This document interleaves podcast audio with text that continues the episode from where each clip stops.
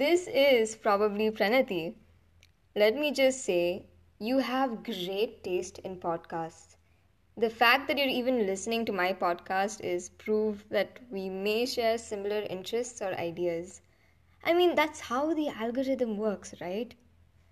Anyways, I hope you enjoy this series. My first few episodes would mostly be based off of school. I find that that's quite an easy topic to relate to. And at the same time, a lot of us go through very similar experiences. Uh, experiences or very similar things. So going through these experiences together through this podcast could be educational or at least fun. So let's make the best out of this platform. I hope to see you soon. I'll catch you in another episode. Until then, this is probably Pranati.